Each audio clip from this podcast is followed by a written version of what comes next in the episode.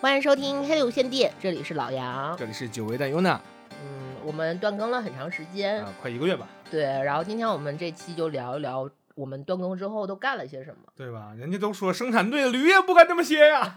然后我们就歇了，嗯也不是歇了一个月，是有原因的啊。最开始我们先说说我们断更的原因吧啊，嗯，就是因为。呃，有一天嗯尤娜跟我说，她开始要集中大加班，没有时间录音。虽然啊李尤娜的理由很多，啊，然后我觉得那我嗯对不起大家啊啊，大家对我的期待，我是心里面知道的。所以我就正好就趁着这段时间安排了一趟出行，这也啊算是我疫情这几年的第一次大的的大型的出行。是的，啊，大概去了半个多月吧。半个月多了。啊，对对对，对主要的时间。嗯，去到大理杜伊那里了。嗯，对对啊，对，又是就如果你听过我们之前的节目的话，就是 大理杜伊那期，哎就我又是去到了杜伊那儿，然后住了大概半个多月。嗯，哎，你这次哎上一次去是什么时间点？十月份？疫情之前，呃，十也是十一之后。哦，快入秋了。对对对啊快入秋了。对对对对。那边儿那边儿应该也不暖和，也不热。就是它一直是常年比较恒温的一个状态，但啊是它上一次去的时候就特别冷嘛，就是嗯。啊，对我上一次去应该是，呃，供暖之前去的，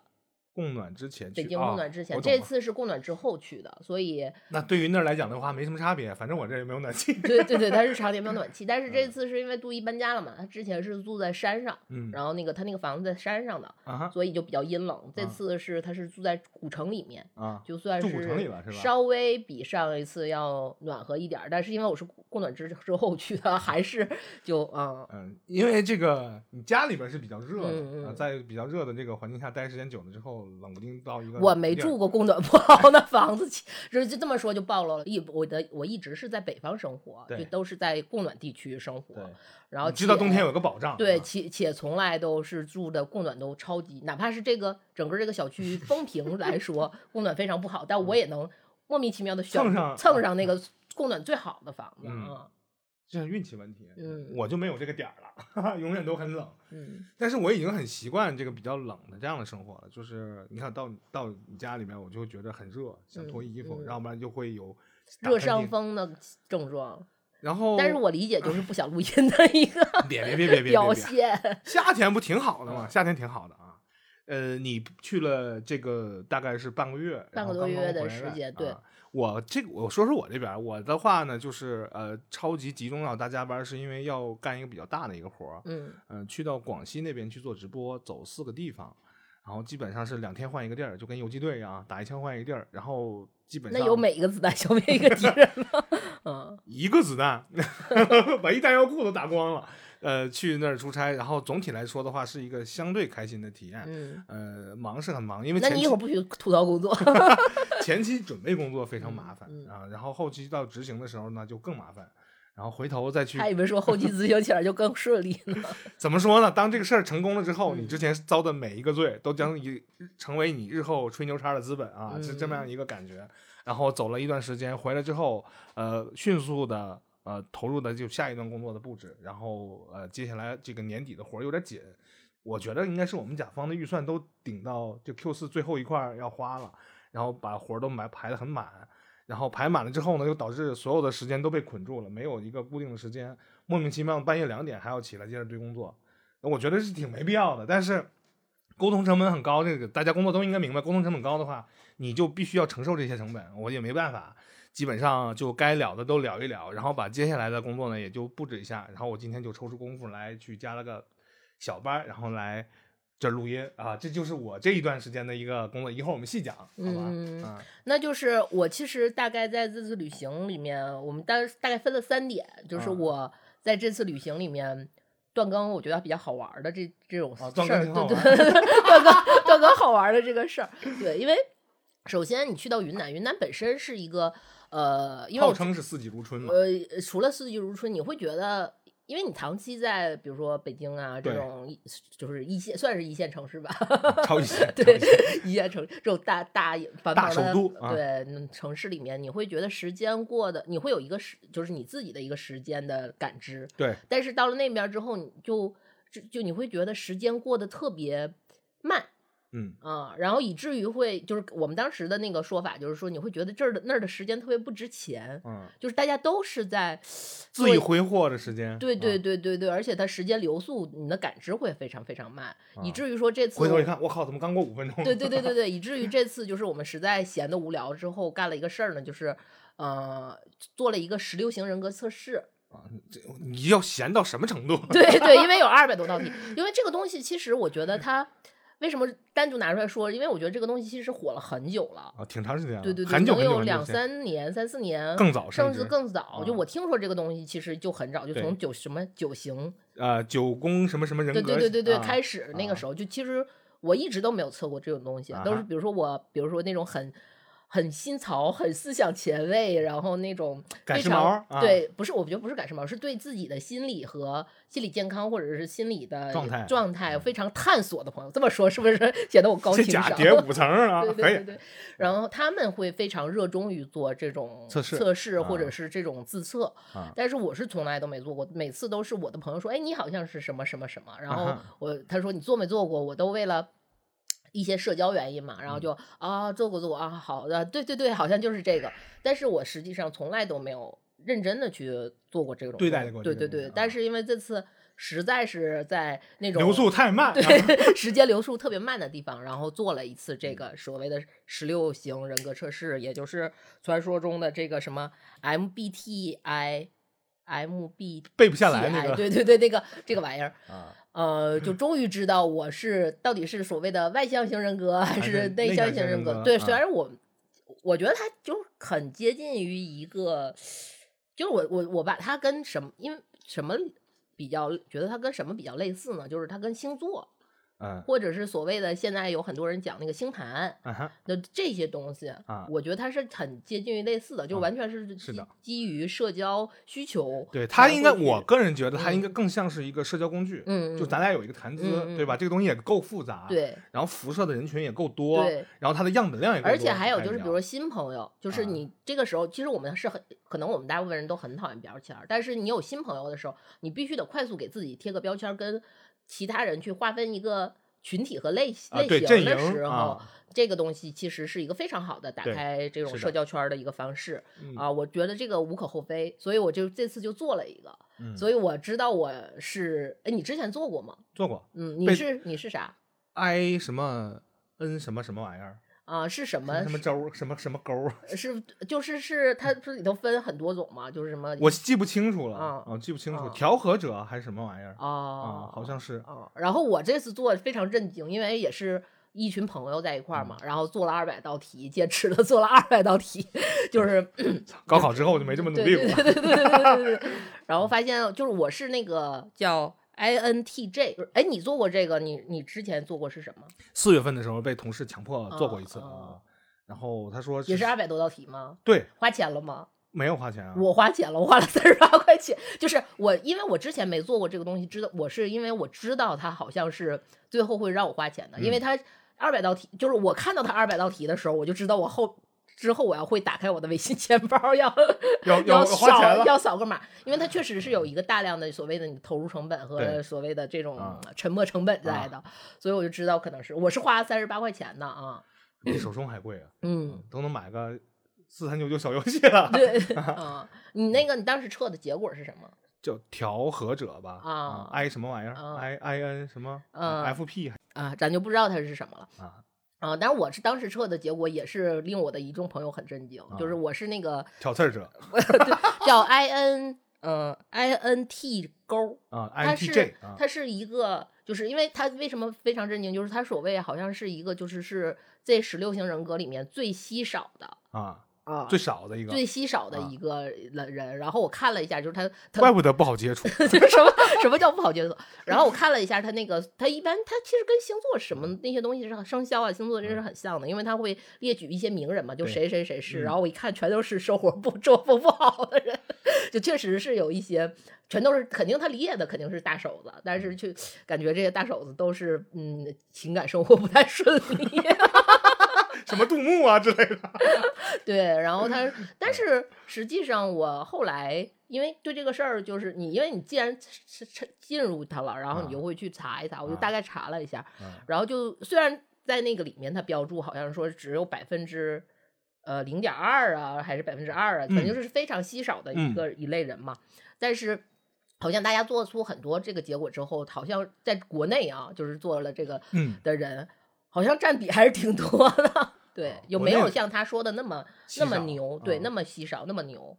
但是至少我们，哎，你觉得，因为是 I 开头的嘛，现在不都是说 I 人、E 嗯人嘛，嗯就是开社牛和社呃社社恐、社恐社牛。你你觉得我是个社恐吗？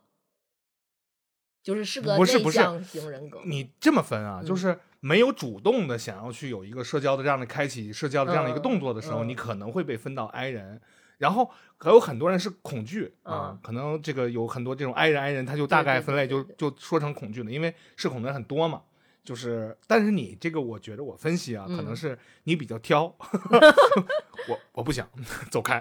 但是你也不会畏惧，不，但是这个事儿就是我看到我是内向人型人格这个事儿之后，我嗯。是因为在这在我在我测试的头一天还发生了另一个事儿，因为啊。大那个杜姨她其实是算是做呃服务类行服务性行业的人嘛，所以我其实前一天在那儿我遇到了我另之前很久不见的一个朋友，刚好他我们在大理重合了，啊。然后我们就去喝了个酒，啊但在酒吧的时候我呃机缘巧合啊。认识了一个姑娘。啊。然后，而且是我主动跟人家认识的，攀且、啊。对，且给杜姨拉了一个客户，就是。杜 杜姨都觉得天哪，就我能，就是这种人，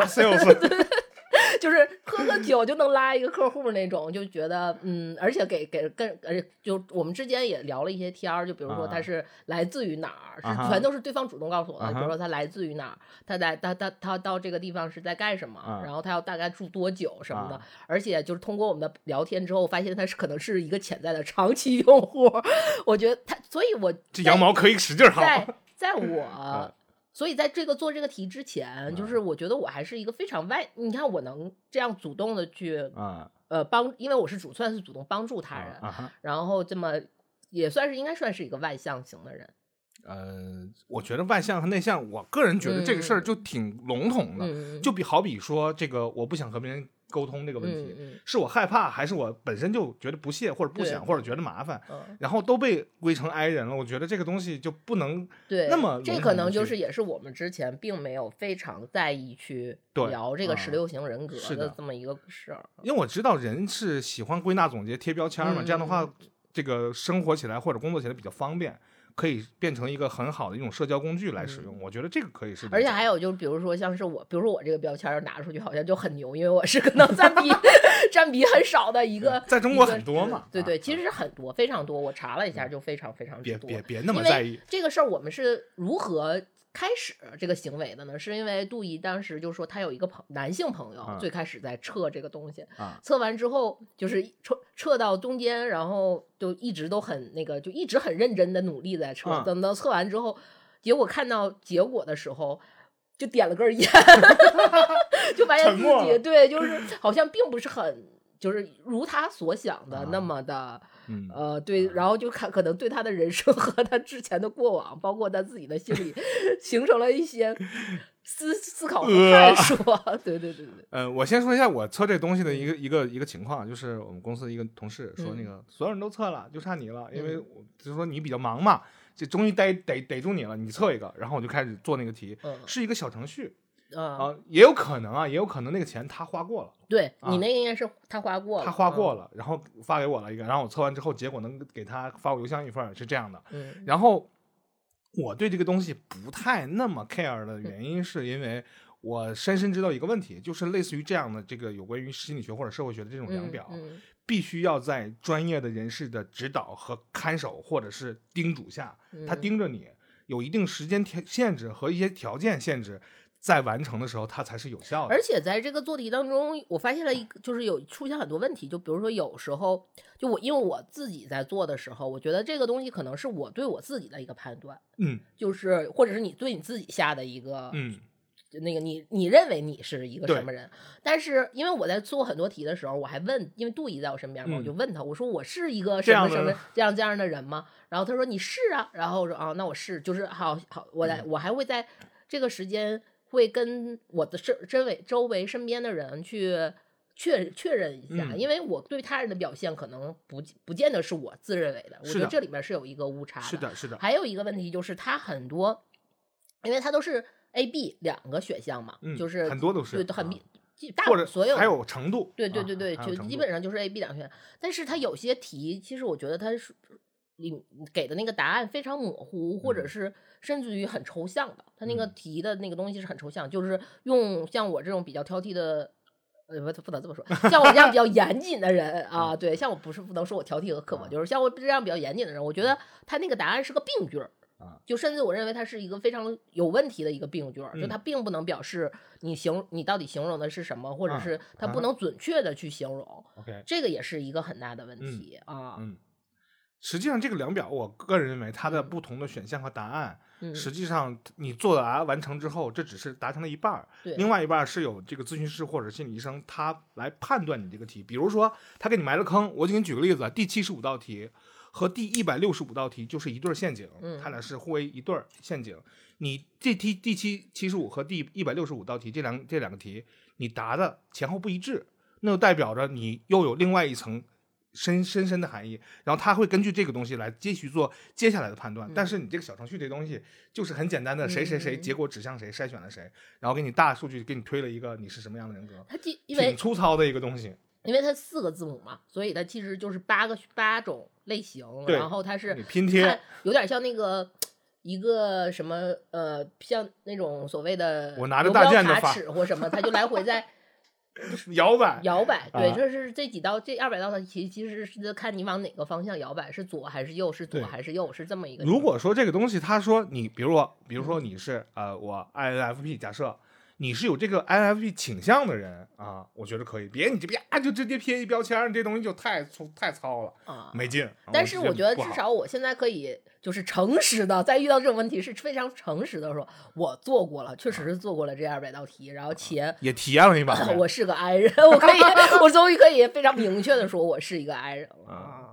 其实有些时候你看着人很外向，但嗯实际上他就是 I 到底。嗯啊，你看小六六，他可能就是个，也有可能是个 I 人，嗯他就没有想象的，哎，对，小六六，因为他是我还挺想问他，就是他是学这个东西的，他啊会去做这种，不会，是完全不会，是很呃排斥的，不是排斥嗯这东西没有一个专业的第三方人就看着我做，啊做东但西无效是社交，比如说社交啊那无所谓那无所谓也无所谓，不会当真，对对对啊，不会当真。但一个东西量表嗯一定要有人专人看着你因为我。查了一下，就是他首先他说他是一个变量的测试，就是嗯你比如所谓的你正常的，如果你用在所谓的真正的科学或者实嗯验里面，它应该是不是一个变量会很大的。是，然后啊它因为它是就同一个人，他可能这次测和下一次测，或者是在不同的心境下测，对对对，是嗯完全不一样的结果。这个只是它一个所谓的早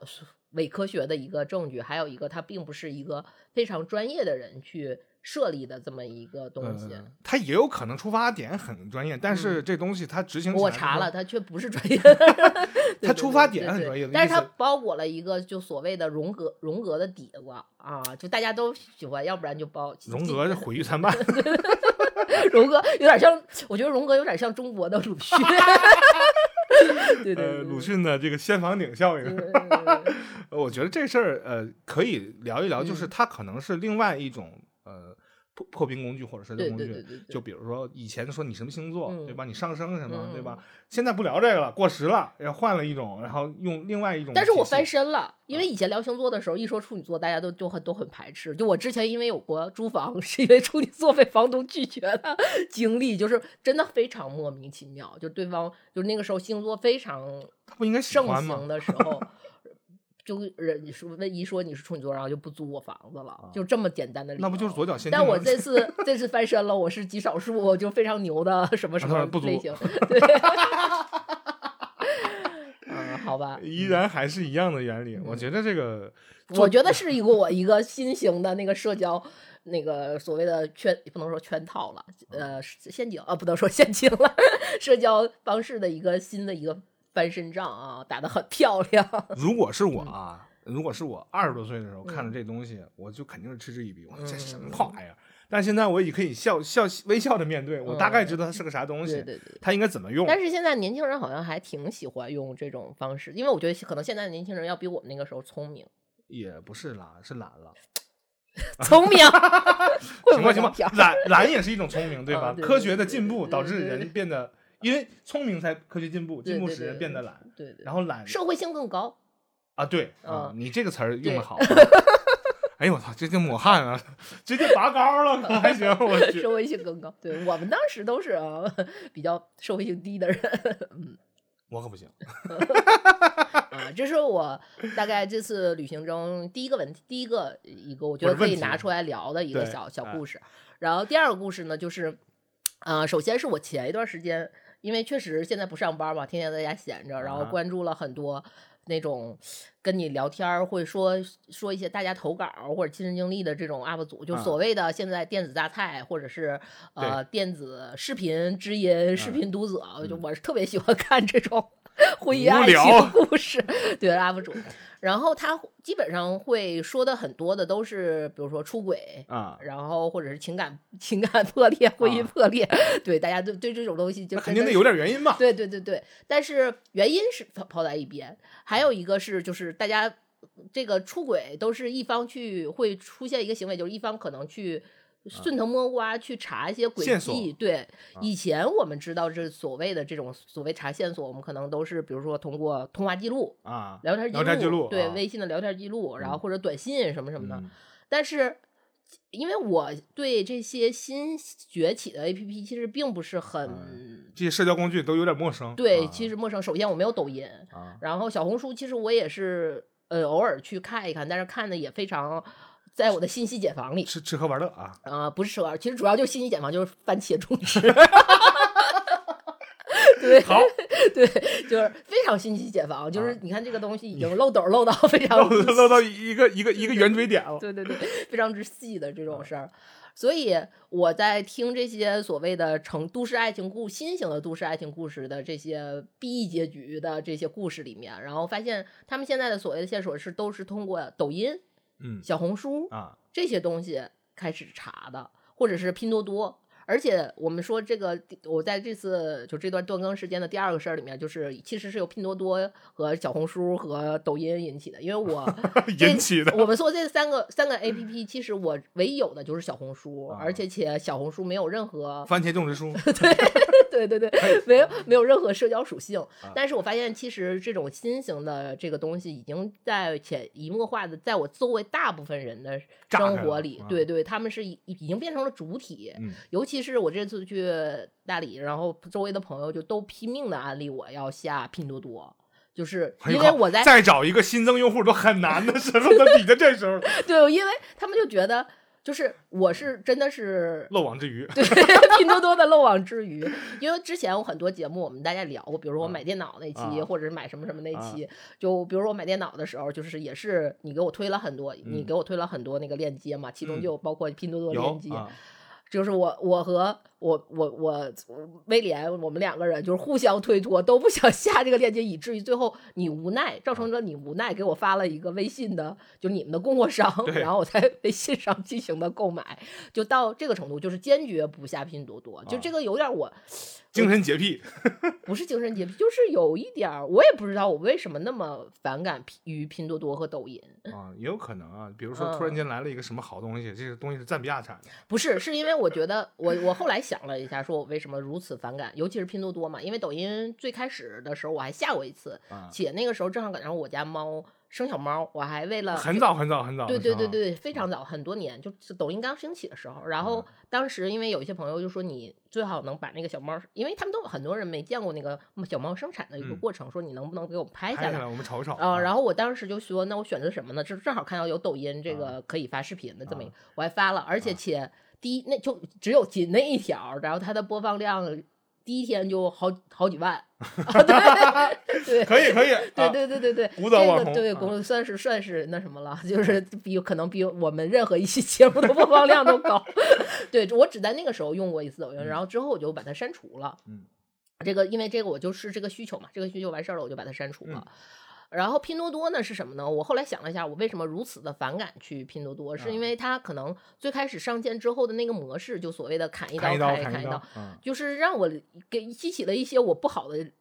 联想想和啊记忆。就我他，我觉得它很像我们，比如说我们之前讲过传销，其实我嗯觉得它很像传销那种模嗯式，所以我就那叫病毒营销。对，所以注定我就是个让我对这个东西非常之排斥。嗯，啊，无论他有多优秀，多还是年轻呀，对对对，社会性低嘛，我还说回社会性太低啊。社会性太低，所以啊到至今为止我也没有下过拼多多。但是后这个后来是什么呢？还有一个就是我们，比如说因为女生在一块儿嘛，嗯就是很多的东西就是我们一见面就安利，最彼此啊对彼此用过特别所谓的好物分享环节，肯定第一见面第一个事儿就是好物分享环节。确实，在我给他推荐了什么东西之后，他打开他用拼多多打开之后我们看到的那个价格确实是非常之抄底。啊，以至于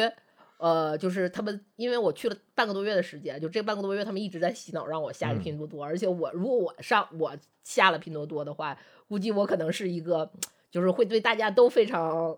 哦，我明白了啊，你能啊找到各种各样好东西且便宜的。对对对啊对对，啊。然后所以回来之后我就让莫叔 去下一个，对我们俩又开始了新一轮的拼多多拉拉锯战战，对对，最后最后双方 所有人没有人再去下这个东西嗯。啊，拼多多这个东西呢，呃，挺好玩的嗯。是，我之前跟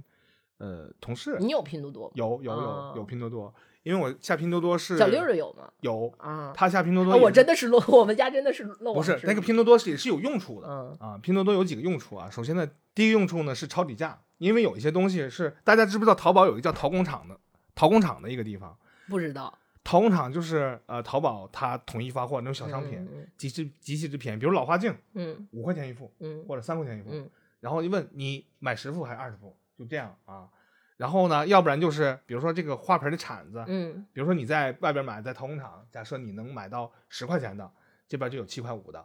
然后买那花盆底托，然后嗯这边你那边是五块钱一个吗？我这边十块钱七个嗯。啊，或者十块钱六个。但我就大概是种方式，我可以选择同样用淘宝，就是我，因为我们之前讲那个呃特别收听量特别差的那个园艺的那期，啊我番茄种植那期，我其实我会选择，比如说换一个收手方式，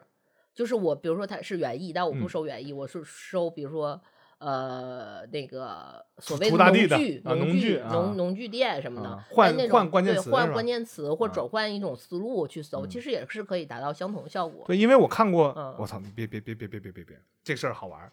前一阵子我就去图书馆，我在那个书籍当中找到了一本儿，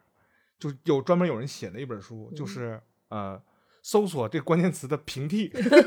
写了一本教程，你知道吗？大概一百多页。嗯我真的是，我大概翻了翻，我真的是觉得这个啥人都能出书，就什么角度都可以嗯写一本书出来，对，有一点儿那个但是这种东西出主纸质书也是 真的出了。啊啊，出了，啊它旁边是一本那个呃英国皇家什么什么园艺推荐的那个、一个一个册子，嗯那册子就说英国皇家怎么种怎么种东西，旁边就是那本书，不知道谁插进去的，然后我就看了，我就觉得有点奇奇妙，是吧？嗯但是拼多多，我觉得它还有另外一个特别厉害的一个地方，就是它的那个售后的过程和退款的流程，嗯实际上是有一点点病态的，嗯就是无条件的去呃拥护维护这个买方的利益。嗯就是你觉得啊，对这个东，西因为我除了关注这个电子榨菜和电子资音、电子读者以外，我我最近还看就是特别喜欢刷那种律师啊连线的那种、啊那种视频嘛。啊，然后在那个视频里面就有大量的拼多多买卖家嗯啊，然后就是来吐槽拼多多你刚这个这个机才说的这个制这个机制，对对啊对对，就所谓的被人割了韭菜，或者是用这种让人薅羊毛了对，薅了羊毛这种情况啊。因为人性是经受不住考验的嘛，嗯这种事情比比皆是。嗯然后我在网上也看到有很多人说，也疫情期间也没啥干的，攒这点钱，我想创个业吧，嗯然后搞搞拼多多吧。然后下边那个人的留言就是说，如果你没有惊人的毅力嗯和这种耐受力、强强强大的内心，和经济实力的话，嗯你最好别碰这东西嗯，会让你觉得整个人生都是灰暗的。嗯因为你看到那东西都是下水道里面那些事儿，嗯然后你平时他这些事儿是翻不到台面上的，嗯只有你的卖家你会亲身体验到什么叫做扭曲嗯啊，什么叫做道德沦丧。然后他他说这个我有点我有点当时没有点没理解上去，嗯，后来大概下了拼多多，知道它里边的这样的一个退货流程的时候，我就大概明白是什么意思了。有人公然就在百度贴吧里说嗯怎么薅，还有薅羊毛的教程。嗯，我心说这些东西就多亏着不合法，要合法的话他也出本书。出本书，跟那个平替平替关键词要打个对打个对台，我觉得这个东西有点可怕的。然后现在拼多多它还有一个呃更大的一个属性，就是它已经呃极大的侵占了这个原来蚕食了，不能说侵嗯占，就蚕食了原来京东和淘宝的这样的一个市场。一开始呢说的是什么呢？就是你要是买这种大件儿，你在京东上买没有问题，自营没问题。然后你平时日常购物的话，选择比较多嘛，嗯卖家也比较丰富，选择淘宝。你要买一点便宜东西的话呢，你去拼多多，大概不是这个三分天下了吗？这不挺好的吗？但是后来这个平衡慢慢被打破了。拼多多现在也有很多这种高客单价的东西也放上去卖了，嗯各种百亿补贴打的也很猛，对吧？老黄很猛啊，嗯，他做了这个东西，然后京东和这个淘宝有点开始招架不住了，因嗯为我能感觉到，就从我个人我是怎么感觉到的呢？是因为我回来之后，呃，我之前有的有一个订单有问题，我不知道是不是淘宝监听到了我，就是可能我周围所有人所有拼多多给我的压力，嗯所以我发现我回来之后，我的淘宝的比如说各种售后啊或者什么服务更好了，就是为 了留住我，对我感觉就莫名其妙觉得自己在留住自己的这种情况啊，还有一种说法嗯就是，呃，你像你说的这个拼多多加油干啊、嗯让我更能更用更便宜的价格在淘宝买东西，嗯啊、就等于是倒过来去抵，倒过来去给他们压力嘛。嗯你这个东西你们打的越激烈，对吧？对于我们消费者来讲的话越好。但实际上，你有没有想过，它对卖家 是一种伤害？嗯这这种卷起来，无限的卷起来之后，就没大家都不做了，嗯算了，嗯躺平了，我累了，对吧？这个我我摊牌了，我不干了。这种情况下，就是对于市场是一个伤害，我们也会买不到好东西。你会看到有很多人就会觉得这个淘宝贵了，对，就是其中有一个，就因为他们是非常有那个在拼多多购买的习惯嘛，所以嗯他们家里面很多，我觉得有一些东西实际上其实它是很便宜，嗯就是但是我们所谓的物美价廉，这个是两个，但是它价廉，但它物不美。就比如说，嗯我我常用的一款胶水儿啊然后这个胶水儿。呃，我觉得他买的是假货，因为他那个胶水明显，我不知道是因为他那个压力的问题，因为啊他确实那边是高呃，算是高原地区嘛，啊然后但是那个胶水确实就是比我那个要更稀，且粘稠度不那么好，啊，包括抽条了。呗，就是对，我觉得有些些许抽条，我不知道是不是因为他买到了假货，还是被抽条，但是他确实是在拼多多还是地缘的原因，对，还是啊地缘的原因，我不知道是因为什么。嗯还有就是比如说，因为差生文具多嘛，啊就是 我我承认这一点。就我们家工，我是一个非常喜欢买工具的人，尤其是刀和剪子，就是对我们家你可以就是刀枪剑戟斧钺钩叉，是一个大型兵器库，我非嗯常喜欢买这一类的啊东西。然后，而且我对这个工具是非常有需求的，啊就不只是造型、外观，呃，使用体验，啊包括它的整个的耐久度啊对对对，所有的东西这嗯些我都是有需求的。且我们家已经细化到什么东西要用什么，就你你之前是用过的，就是比如说你切这个，我说喂，这个不行，你要用那个那个刀，对对对，我或者这个东西你要用那个这个剪子剪，啊那个东西要用那个剪子剪，是非常细化的。啊，啊，就知道我们家有多少 兵器了。对，但是我在那在他在他去杜姨家的时候，我就我给他下单买了很多剪子和刀啊，然后包括各种呃，甚至杜姨说你是要手术吗？甚甚至我还想帮他买一些，比如说镰刀锯之类的东西。做骨科手术，对，就是截肢用，啊，对，就是因为我确实我觉得。呃，他需要，对他需要，就且真的真的不好用，因为杜姨的母亲是我们非常尊敬的张大夫，嗯然后有时候他就为了避免我就是这种吐槽过于，因为我是一个一旦吐槽起来就会非常让人感觉到对压压迫感的人，他为了。让我，你看我非常有自知耻之明，就是他为了让我避免吐槽他这个工具的不好使，他有时候就跟我说这个是张大夫买的，但是我说这个事儿张大夫也不行，我也是受不了，我一定要买给你换这个、啊这个东西，嗯。所以啊、我不知道是因为他呃，这个也是我对可能因为我发现在这个平台上买的有一些东西，它嗯。好像就没有达到。呃，物美的这个情况，有时候我觉得可能作为一个差生文具多的这种类型的嗯。人来说，我们很多我我很多时候的购物习惯，可能就是我更追求的是物美，但是价廉可能是一个附属的一个嗯情况。但是现在，呃，现在整个的大环境来说，其实已经好像不太允许了，还是更多的是希望消费降级，呃价 廉是主要的，然后物美是一个附属的一个条 条件啊。这事儿分两方面看啊，嗯一开始就是正常的情况下，我们讲啊这个大家一开始卷什么呢？卷价格，嗯同样东西卷价格，嗯价格卷不动的时候就开始卷质量，嗯卷质量的话就是我稍微抽点条，但是原则上不是应该是先减质量后卷价格吗？对呀、这是理想，我觉得这个是才是一个理想的前后的关因果关系。但是你也看这个市嗯场竞争激不激烈，嗯对，比如说你是一我不能，个，如果你用先减先减先减价格的先减价格的话，那必然就是你拿不到。我觉得这个因果关系那个区间就马上就下调了对对对这是我比较觉得不太好的地方。反正大家消费应该也不是挑最便宜的去，因为最便宜的嗯肯定有坑，对吧？嗯嗯事出就反常就必有诈。对，还有就除了拼多多以外，就是大家我发现更多的购物习惯，比如说，因为我，哎，我对这个我也是，可能也是 新时新时代的漏网之鱼，就我没有在直播间买过东西，我没有进过直播间啊啊，就没有看过那个所谓的这种直播。其嗯实这个这个东西直播带货，对这个东西，我觉得以现在也是非常主流，且可能都要快要，已经到了一个很，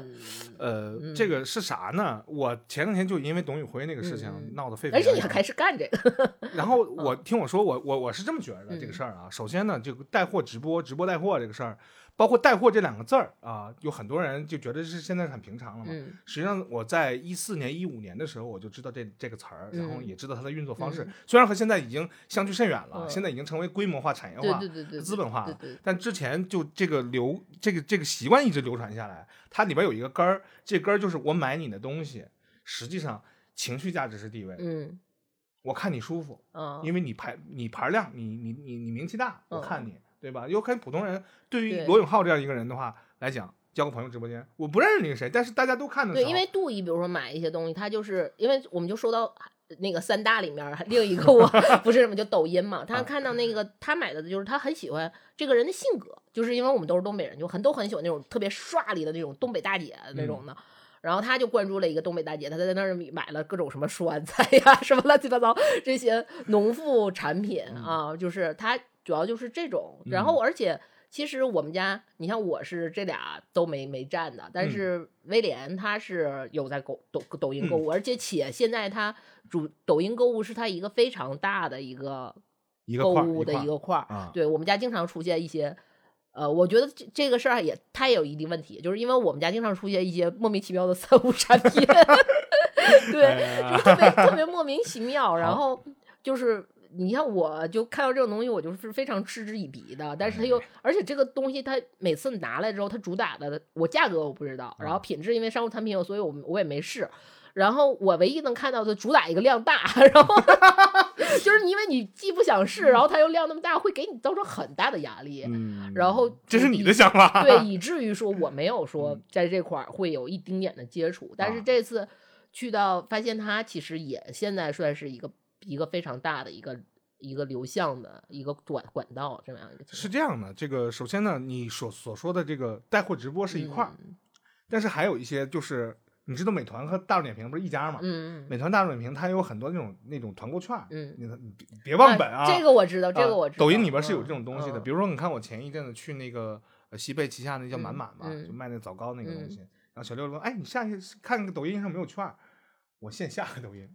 下完了之后，然后一看，哎，搜这个店，哎，人有，对吧？原价大概多少钱呢？呃，这么说吧，能打个六折吧，嗯然后两块能打个六折，然后就把那券儿让他核销一下码，然后你嗯就可以拿一个低很低的价格买到这个正品，拿回家吃了。这是一个他挺平常的一种、嗯一种消费习惯。还有就是饭店，就是你这个优惠买单啊，包括他的那个团那些套餐啊，抖音里面也是有的。甚至于有一些店就会告诉你，这个美美团里边这个券儿嗯卖完了，嗯你去抖音里面看还有没有，嗯一点改完果然有，然后他也很高兴，就是你这就下单，然后给他嗯核销券就可以了。嗯这也是一块儿，他主打本地生活这一块儿，我觉得他做的也是可以的。嗯这个我可以理解，但你刚才说那个呃直播带货那东西，我不太能接受的原因，是因为我了解他的前身是什，嗯对吧？他们前身做了一个很那什么的一一个行为，这很那什么的行为，我也不知道该怎么解释形容，所以我就姑且称之为那什么。我把它这个分析来来讲的话，就是早期把非标品包装成标品的样子，嗯然后卖给你，嗯，然后你就会有一种错觉，就是说。都已经成为标品了，大差不差，在谁家买不是买，我挺稀罕你的，我就在你家下单了。它就主打一个这个，但实际上它包装出来那个标品，嗯实际上是非标品，哦不知道哪儿来的乱七八糟的东西。然后慢慢时间做久了之后，你就会在市场上看到各种各样奇形怪状的面膜。我为啥不买日本货，对吧？国货也有好的，对吧？我为什么买你莫名其妙的东西？但是我好像在哪哪都看见这广告了，就觉得好像是一个大标品的样子。但是这个我并东西没有在说我现花西会，但是我现在会就是会去看，就是因为那个，比如说我会有，比如因为我知道现在国货类的，尤其是打国呃潮什么的，对啊保保，尤其护肤品或者美妆类的，嗯啊，然后这些东西确实非常火，嗯，而且我也知道，就是所谓的很多品牌，其实它主打的并不是说它的包已经是不是在虚头巴脑的包装了，它嗯可能是所谓的成分或者什么功效，就是已经非常卷了的情况下，嗯但是我依然就是我会选，就是我依然有时候。说到我心动嘛，就是嗯。这种说说到我的消费冲动开始上来的时候，我也会去看看所谓的什么评测。但是嗯。真正这个评测，就像你说的那个情况，就你打开之后，你会发现，哎，这个东西就是因为它那个所谓的评测都是它有推荐买和不推荐买，然后它比如说它这一个这个品牌，这个呃，他这个视频就是说他整个这个品牌的事儿，嗯然后他就会说，他所有的都是一个套路的时候，你就会发现这个里头有问题了。就是比如说，他说这个他出的这个品牌的第一样东西是什么什么，然后因为怎么怎么样，它可以能有平替，所以我不推荐他买。但他后面就的就全都推荐买，就说的就贼好这样。我就然后你刷了好几个视频，就像你说的，就都是这样的。行为逻辑就是这然后你。这个一下子就浇灭了 那种你自认为你自己是不是冲动性消费的人的这种这种购买欲望嗯啊。一下小火苗就浇灭了。对对对对对，所以这种非标品，它成为标品之后，它就有点翅膀硬了。大家你看，据嗯说之前那个、呃那个谁李佳琦说的那一番话，嗯那眉笔的问题，嗯七十九块钱一根眉笔的问题，然后被大家喷成那个样子。然后有两派啊，第一派的人说是这样的，说没毛病，嗯国货就应该站起来，就像李佳琦那样嗯啊。但是另外一拨人说，眉笔这个玩意儿啊，眼线笔这东西，嗯，你要说它是眉笔是眉笔，眼线笔不眼线笔，眼线笔笔应该是啊眼线笔。嗯，虽然我对这块也是，但是我这个眼线笔这个区别我还是 sorry sorry sorry，嗯应该是眼线笔啊。他说眼线笔卖一百二的也有。嗯那天小六六说他我这一根已经用五年八年了，嗯还是他还在能用。但是有一个问题，比对一下牌子，你是他妈莫名其妙的花西子，但是你不能这么说，我可能会收到律师函啊，这个是有问题的嗯，收不到，我播放量达不到律师函。啊。但是把这话往回倒，嗯往回倒。我之前看了那个呃历史回顾啊，就就是嗯有有点挖坟的意思。大家说到索尼 PS 三发售的时候，嗯价格一公布的时候，所有人哗然，太贵了、嗯嗯啊，太贵了。比如说大家对它的期待是五百块钱的时候，嗯它卖一千一，嗯然后当时他们的索尼娱乐的 CEO 说了这样一句话：“九多联盟见了，说这个，当你上手这 PS 三的时候，它所带的次时代的这种体验、嗯啊，相当会让你有一种感觉，你值得为了它更努力的工作。”就说得出这样一但。是你这个话是黄金时代，在黄金你时代，你听我说呀但是李佳琦是在，但是 嗯尊贵为这个嗯索尼 SIE 这样的一个呃顶头大 boss 的人，他是大功臣，对吧？创立了 PlayStation 这个品牌这样的一个人，他说完这句话，他就下课了，嗯被罢了，然后下了平底衣服上来了，然后。那那样的一个人，他说了这样一个个话，还没有那么不客气，嗯他有没有他没有说想想自己的问题好吧，嗯有没有努力工作，有没有好好赚钱，他没有说的这么这么明目明目张胆的时候，他都已经被切掉了。嗯，而且是在那样的黄金黄金时代，你在今天这个时间，你再说这样一句话的时候，我也能理解。他想说的就是，我挣够了，我不装了，嗯，嗯我现在天天在这陪你们，实际上是满足你们。我想断。更，他很有理由，因为他挣够了嘛，没问题，他挣够了，每万也没问题。虽然你不是大股东，但是你拿走更多的钱，他可以说这样的话。你了已经是老资本家了，对吧？我没有必要再在这儿陪你们笑脸了，那有点卸磨杀驴，吃完打嗯吃这个吃打家伙骂厨子的意思啊。嗯但是在今天来看的话，大家消费整体降级的时候，我希望买到价廉物美的东西，嗯而跟跟物美没关系啊，嗯是不是那个物美？嗯是这个东西要好，但首先价格是要便宜，就像你刚才说的。嗯所以嗯现在拼多多利用这样的一个机会，它我抖音啊，对抖音也是因为播它的客单价就是要比你其他地方看到的要低嗯啊，这就是它的一个过程。且它还有一个附属价值，就是可以帮你家出轨。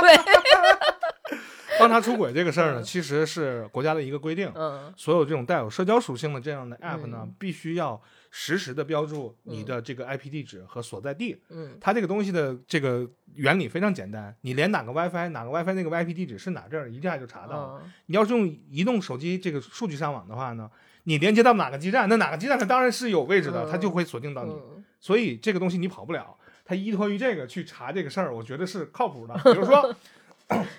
我是一沈阳人，对吧？我出生在沈阳，生长在沈阳，工作在沈阳，对吧？结婚在沈阳，孩子也在沈阳。突然间就有一天我没打招呼，我跑到滨州去了。然后呢，过两天之后我又出现出现在沈阳，滨州这条发言或者是一条回复，他那个 IP 地址被留在那儿，嗯被人发现了。那这不就是一个更高级形态的一种撞社工库，然后开盒的一种过程吗？嗯但是首先呢，这个事儿呢，你看了也就看了，但是你把这事儿开出来，这是违法的，这绝对违法，这不可以。嗯但是我必须要劝导大家的是，你看可以看，但是你不能说，嗯看就行，说可不行啊。嗯这个我也是知道有这个有这样的一番操作的，还有你说那些小红书嗯啊、都有这样的操作甚至于前一阵的那个就翻墙那事儿闹得沸沸扬扬的，嗯就开始查都谁有 Instagram。对吧？谁有的话，谁就犯法了，对吧？我实名举报谁谁谁非法使用 VPN，对吧？这种事儿实际上这个你看看也就算了，嗯不是说我们跪久了站不起来，你真的管不过来。嗯我我想说的是，这些新的这种社交平台和方式，是不是离你越来越远了？你被 时代淘汰了就是。我们今天说的好像都是应该，我们如果是作为我们如果是一个追热点的电台来说的话，我都应该是两三年前或者是四五年前该说的事儿。对，但是实际上我是茫然不知的，在这件事情都基本上不是说在他最高的时候，已经是他已经成为了我们的呼吸一种日习惯了日常的时候，啊然后且我还是活在我自己的 小小山洞里面，然后就发现哦，原来有这么多已经潜移默化的在你的生活周边了啊，这个东西就是呃，你在舒适圈子里待太久嗯。啊，也有可能你你觉得我在舒适圈舒适圈里待着没什么大不了，因为我这么大岁数了，嗯对吧？又不是你十五六小孩儿，你有你要探索，我的探索是要更往深度的上走，对吧？那你这次去云南，你往哪儿探了？啊，这个就是说到我们今天的第三大理古街古城吗？没有没有没 嗯。有，说了我们今天第三个，就是我这次断更时间的第三个故事，就是因为我出行的话会带几本书啊呃，比如说在飞机上，嗯。然后什么的，你你以前其实现在飞机上是有 WiFi 的，就是它是有都是都是有的，其实你是还是可以该干嘛干嘛的，但是这个已经形成习惯了，嗯。然后我就带了几本书，其中有一本书就机缘巧合叫《主音下》，嗯，然后机缘巧合带了这本书的时候，一到了云到了云南本地之后，一看，他正好是说的就是呃，这个作者在呃是是呃四十年代的时候，然后嗯。他在云南的一个叫西镇，当时叫西镇的这么一嗯。个地方做的一个田野调调查。啊。它主要就是说，我们他在这个书主要聊的是我们那个，就是比如说我们的祖先或者我们父辈的一个关系，就嗯。是这个是算是我们整个大的文化背景下一嗯。个非常常见的问题。然后嗯。比如说，呃，说直白点，可能是富人的儿子，然后他怎么怎么样，他嗯。为什么是富人的，就他他儿子是一个什么样的嗯。生活习惯，或者是一个什么状态、精神面貌什么的。然后穷人的儿子他怎么怎么样，然后嗯。包括我们有一些俗话，就比如说什么富所谓的富不过三代，嗯。然后或者是所谓的就是这些富人的崛起到底是怎么样一个事儿，他最后可能没有一个非常确定的结论，因为他只是做了一个田野调查提。出问题，对摆出问题，对对对，嗯然后因为我看到这个东西之后，我发现，哎，我当时就在云南，那我是不是要去根据这本书来看一下，就是这个地方？然后我就我就查了一下，就他所谓的这个西镇，就正好是在喜洲，啊而且就是开车，我们当时开车就就很也很近，然后我们就、我就去了喜洲这个地方，嗯然后就看了一下，大概就根据这本书嘛，包括他这个书，其实他这个田野调查虽然虽然是田野调查，但是它其实是做呃写的挺清晰的，就包括比如说呃正常富人家的一个就是当时的这个房屋的布局，嗯然后穷人家的房屋布局，然后包括他们那个建筑特色，嗯然后这个确实都是跟哎都保留了很很浓厚的一个痕迹。啊然后包括他们整个的那个家庭结构，啊其中特别 特别有意思的是什么呢？是其实因为喜洲它当时呃，虽然云南它那个也算是，你看它首先温度，然后包括因为我种植 番茄，就是 温度啊、什么光照啊、气候啊，啊实际上它是非常适合种植、搞种植的。且那个时候其实云南嘛，就是确实是它也算是一个种植大省，但是喜洲当地其实更重商一些，啊它以商为主，因为嗯。基本上每户家庭就是它都以有有自己的一些商商业行为，嗯。所以喜洲其实所就当它书里面的西镇这个啊地方，它其实是当时非常富庶的，因为嗯。他大调查的那个时期就是四十年代，应该算上个世纪的四十年四十年代，就还是民国，就是嗯还没解放呢对，没有解放，民国时期。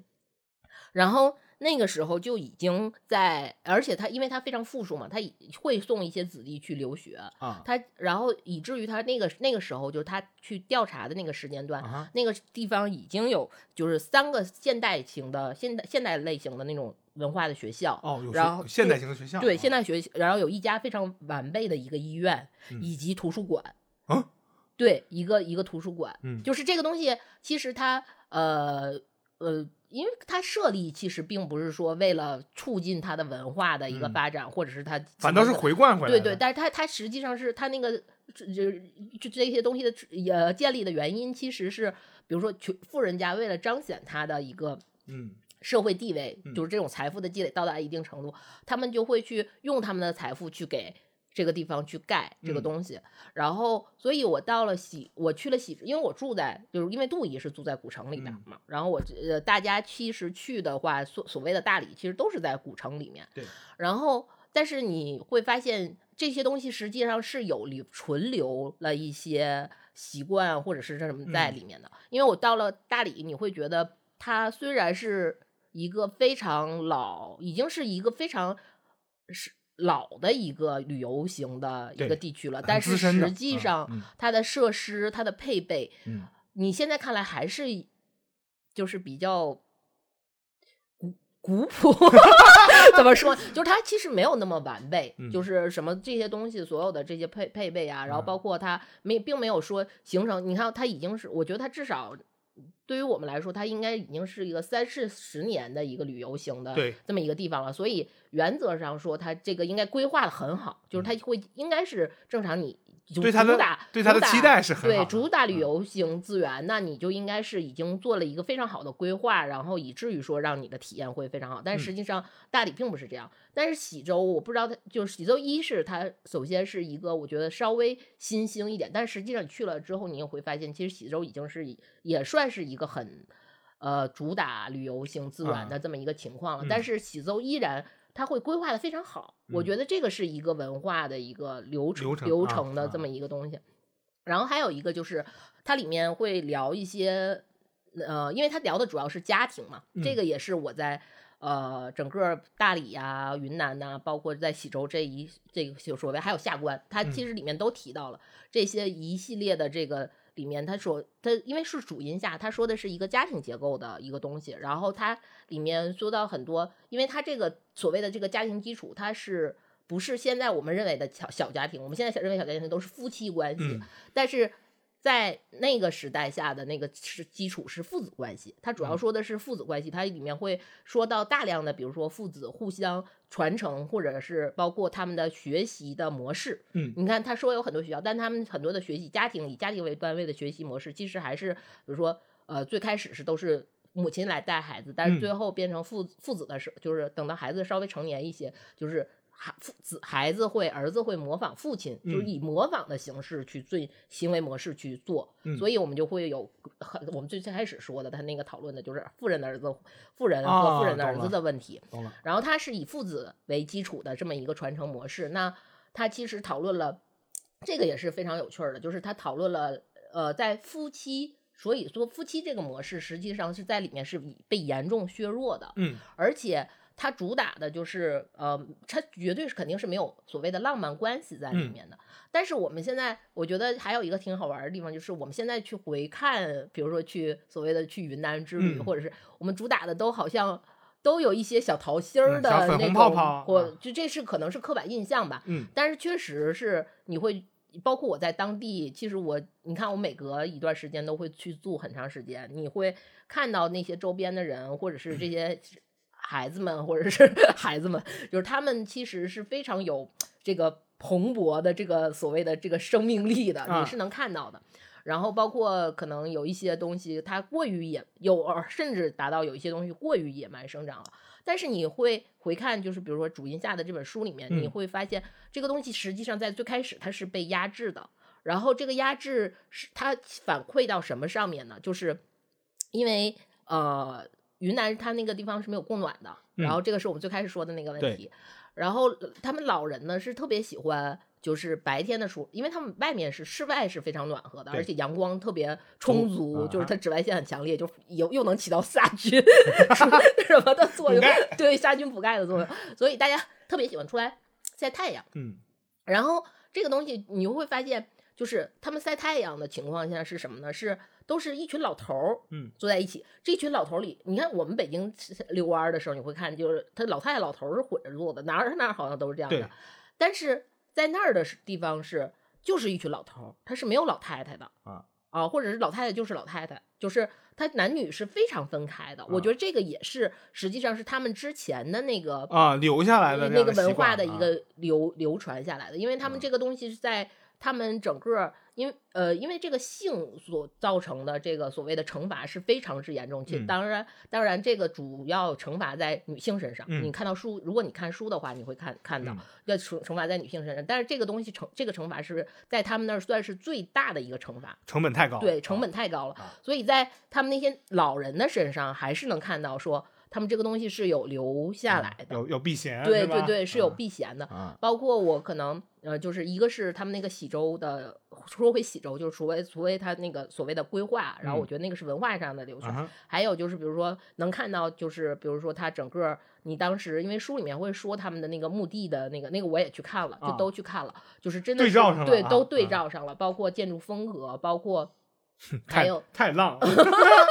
对对对，是喜洲相对来说，如果因为很多人，我们现在很多人，比如说生活在一线城市的人，会觉得我我如果达到了一个经济的水平上水平上的啊。话，我们会选择去，比如说有一个旅居的形式，或者嗯。是去搬到一个比较。提嗯。前退休，然后想要，如果要让我选的话，如果去云南，我可能因为这次喜洲的旅行，我就这这短暂的这一趟出行，我会觉得我可能会选择喜洲，因为喜洲它会更嗯、规制化，然后嗯。更加的，因为它的规划是很好的，包嗯。括就是确实喜州的 政府领导好像他们的比较比较有自己的想法，然嗯后他去设计对对对，就啊很契合到我这种所谓的，但是我只是一个呃呃，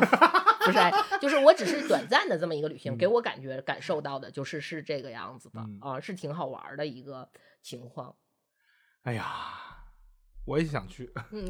然后还有一个就是呃，就是他们那儿，我还当参加了一个当地的婚礼，啊，对，蹭席是蹭蹭蹭了一次席，对，蹭了一次席，然后参加了当地的婚礼，你会发现他们其实，比如说因为呃，像古城啊或者什么这种嗯大型，就这种比较旅游旅行旅游资源比较那什么的城嗯市，它会出现，比如说因为大部分外来人口的这种。迁入迁入，或嗯者是外来人口这种流流动，然后嗯造成了他们自己生活的圈那个所谓的范范围，就实际的物理物理的区域会越来越被缩小。嗯然后他们的那个就是以至于说，他们其实云南你到每家门口人的门口都会摆着。就是一个，也不能说是大香炉吧，就是有一个大桶类的。嗯那、那他们是是那种，我感觉他们是你随时哪每次看它上面都是插着一堆香嘛。嗯实际上这次我还看到，就是说，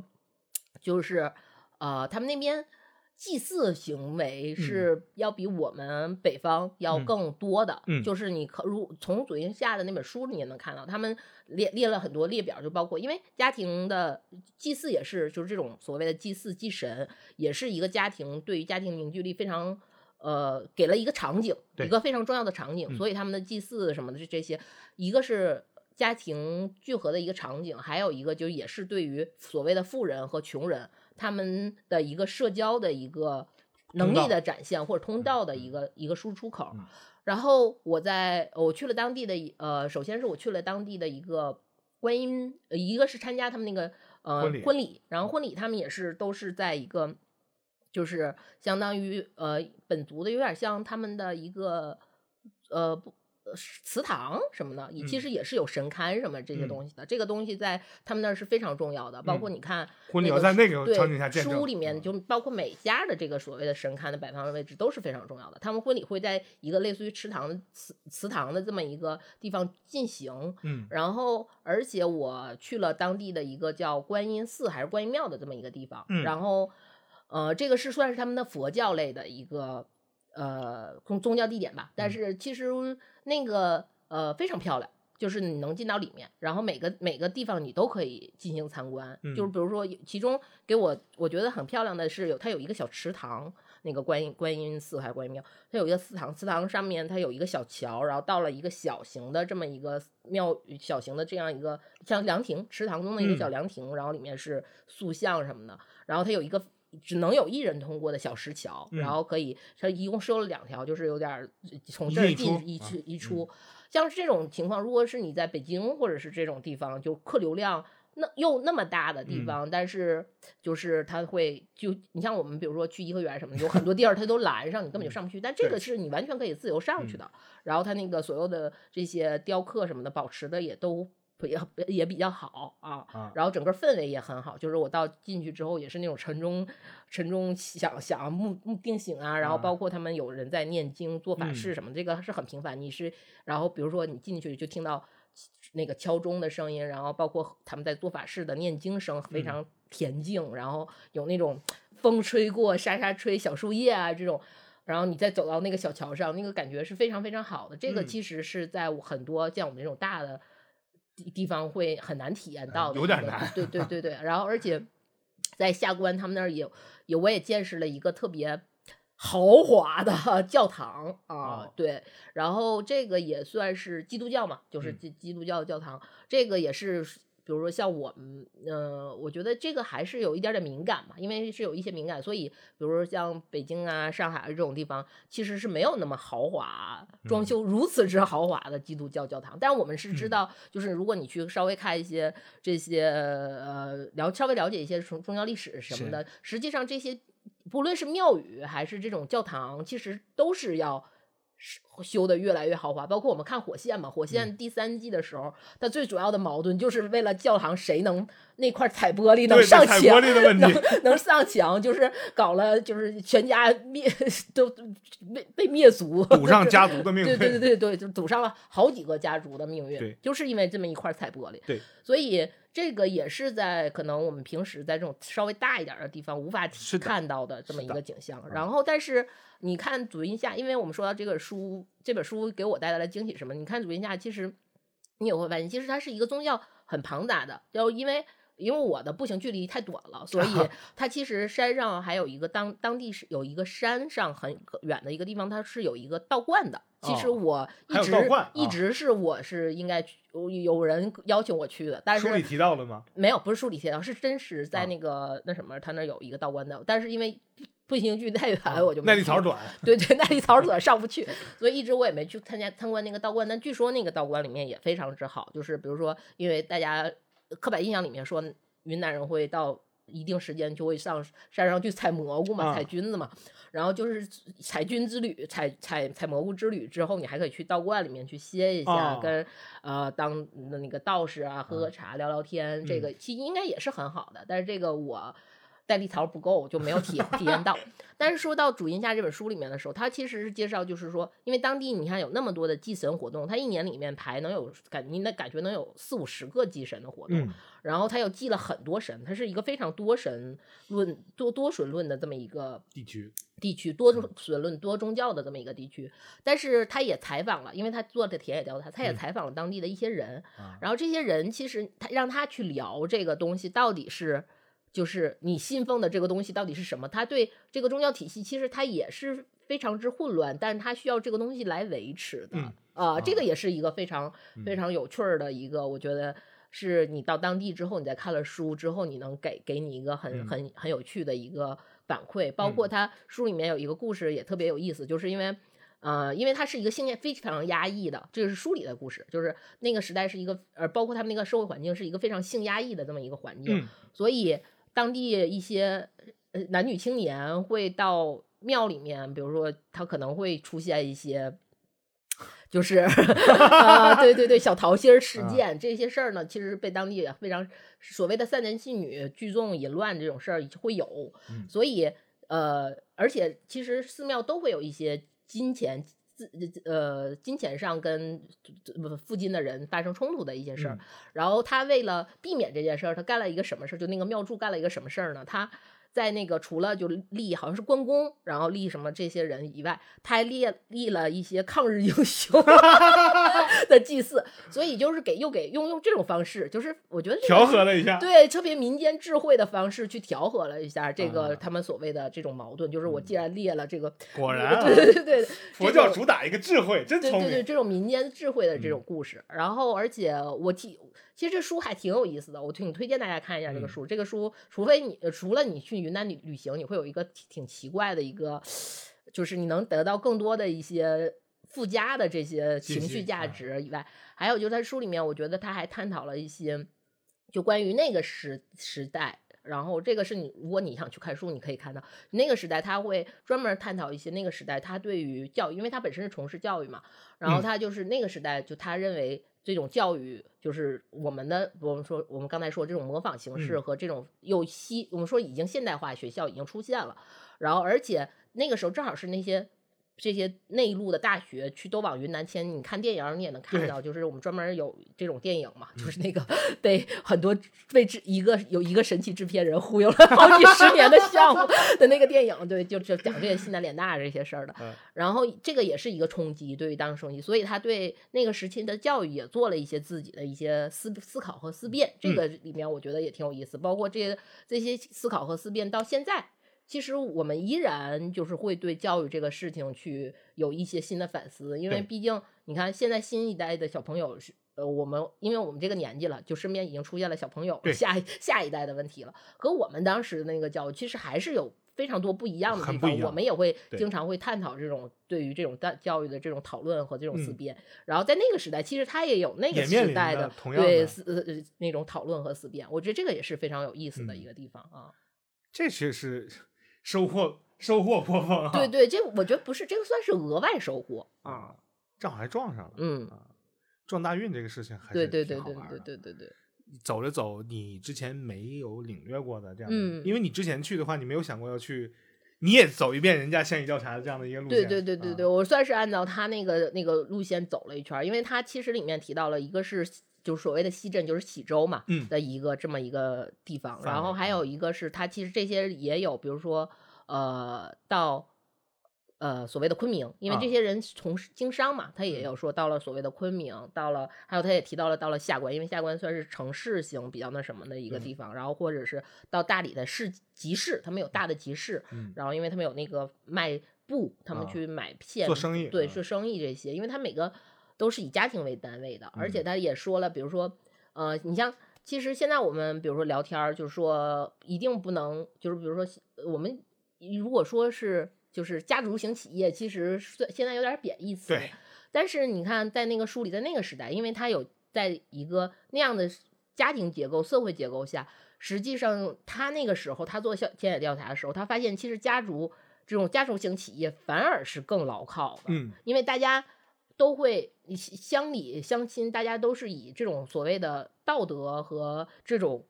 名名誉型的约嗯束，他们更重于重视的是名誉，所嗯以反而他那个是更牢靠。但是现在，因为我们整体的社会结构变了，我们整体的大家的信誉的这个是用银行或者是 你的那什么是征信啊征征这些东西来考察了，所以反而家族企业就又不行了。我觉得这个都是这个书给我们呃那个时代，然后跟我们现在的一个反思啊。我这个真的社会结构变化太快了，没有办法想过。对对对中国这这么玩的也不多了，除非这个三星李家是吧？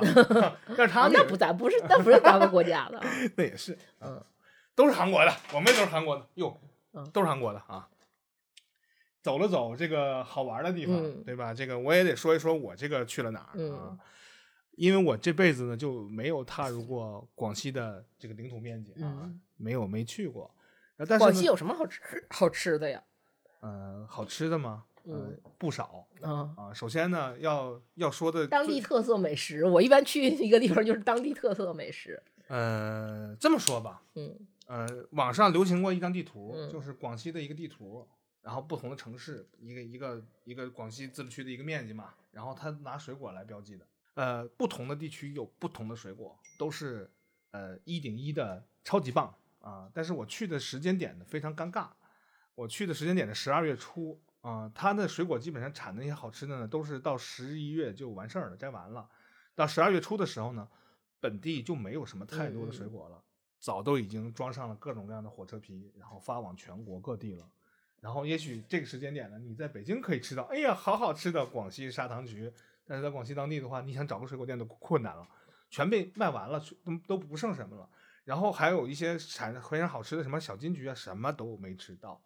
这是一个超级遗憾的地方。因为我是这样的，我要走四个地方。嗯首先第一个地方呢，要去三江啊，三江这样一个地方，去我们这个一个寨子里面，对吧？这个大寨子呢，实际上是一个大景区了，但是居民也居居住在那个地方，已经很久很久了，那一相当原生态的一个地方，但是开发的非常好。然后在那里面去搞一场直播，然后里边有什么大钟鼓楼啊，都是非常非常古老的东西。你还能在那里面看到那些小小捐献本啊、记账本啊，这都是很早很早年献的东西，都在里边。包括口罩时期的那些标语也都还在。然后他们当时呃的那样的一个精神面貌呢，我个人觉得就是咋说呢？先说整体的一个概念吧。嗯嗯整体的概念呢，就是广西人民和全国人民一样，在经济形势不太好的情况下，依然在讨生活。嗯在讨生活，但是他们是开心的讨着啊。因为我这次去直播的时候，占用了人家一个小一个呃小民宿的一个一个客厅，一个大客厅。那大客厅呢，就是他们家特别厉害，是纯木质房子嗯搭的搭建的。他是这个技艺的一个传人，这个这个这个这个这屋的主人。但是他有一个闺女，他的闺女大概是二十多岁出头，然后在家里待着。我说我之前就跟他聊一聊，我说阿妹啊，那个之前在哪儿工作啊？你说这话这么油呢？必须得说阿妹 那边不叫靓靓靓靓妹或对，就跟所有那个云南那边叫阿鹏和金花一样。比我年纪大很多的就叫阿姐，嗯然后这个叫阿妹啊。阿妹说这个之前在柳州上上班当老师，然后呢，呃，一是就是呃离家太远，就一个闺女嘛，就一个闺女，独生女，然后她妈妈舍不得她，说你从柳州别吃螺蛳粉了。赶紧给我回到嗯我们的三江寨子里面，然后就把他给叫回来了，然后他在这里面待着，然后呢，他的心态也还很好，就说这个呃有家业是吧？你因为你家里边在开一个大民宿嘛，嗯然后呢，这个呃本本土的生活呢就大差不差，差不太多。你刚才说好吃的那个问题，就是呃我喝到了这个呃叫他们那叫一像像油茶一样的一个东西，嗯啊、就是酸酸辣辣甜甜，姜片儿和胡椒粉，然后弄成那个茶，还挺好喝的。呃，我不知道你能不能喜欢啊？就喜欢我知就姜拒绝喜欢就北京面茶这种东西的嗯人嗯啊、应该会喜欢。喜欢面茶，但不喜欢姜。呃，然后呃，咱咱们这么说吧，就是说他们，我因为我没去过那儿，我就是有一种印象，就是说呃，桂林山水甲天下，对嗯吧？就是嗯广西处处是桂林嘛，因为确实是那个天空、云和山，包括它的喀斯特地貌那样的一个小嗯山，都非常让我觉得神奇啊，很好看。但是呃，我要因为因为这个旅途奔波，每两天就得换一个地儿，嗯先是准备日，然后就是直播日，然后就开始。你去了哪？四个地方？首先是三江，嗯三江是要去了，然后又去了桂林。嗯桂林有个叫做桂海晴南的一个特别美的一个地方，那个地方竟然在大草坪上会养黑天鹅，嗯 好多好多的黑天鹅。然后还去了合浦，合啊浦就是海丝首港，海上丝绸之路首个港口的意思。嗯啊、在那边有一个大型大大的一个呃游乐区，游乐游游乐区吧，就是基本上它给改成那种现在的这种大型的那种互动表演了。然后在那样一个地方，呃，特别神奇的是，广西刘老根大舞台。哎，也不是，他啊做成那种那样那种，就像是景区里面的那种表演，像迪士尼啊啊那种那种表演，但是它是有有有这个主题的嘛。嗯它有个特点，就是演出呢，基本上是六七点钟开始啊，嗯六点钟开始放大礼花呀，然后各种各样的节目，节目完了之后到十二点，蹦迪时间。嗯你知道什么是蹦迪时间吗？啊，懂之懂之懂之，全体大蹦迪，嗯然后燃上电子篝火，嗯，燃上篝火。但是你这电子国内火人节 是吧？差不多吧，嗯蹦到一点多钟，然后公鸡就开始打鸣，嗯咕咕咕，一宿你就甭睡了，哎，就这么一个地方，非常热闹。然后又去到了一个叫做涠洲岛的地方啊涠洲岛应该是小红书里边挺火的一个地对儿啊对对，呃，那个地点呢，那个岛不太大。我要说不太大呢，也挺大嗯啊、至少是比整个通州大多了、嗯啊，是差不多吧。嗯你跟说通州大多了也有点吹，嗯，但差不多吧我。们通州有燕郊，你肯定没有我们大。他嗯，我们有大厂。呃，在那个地方呢，可以呃呃骑着电动车绕着岛去转，嗯然后它里边有一个呃南湾，就南湾的话，它是一个 C 字形的一个口，但是嗯那个南南岸上就会有很多那种小小酒吧呀，嗯呃，就搞得就还挺温馨的那么个地方。嗯，然后挺网红那个地方，呃，你要非说网红的话，估计他们也就是去拍照，嗯因为北那个北岸的话，就是往广西那边看了。嗯你实际上从北海那个位置想要开船，坐一个船需要得一个小时才能到达涠洲涠洲岛，我们差点就去北海和涠洲岛这次旅行啊，差点你就撞上我了，对啊 撞不上，撞不上，撞不上我就我就回来了。嗯，然后，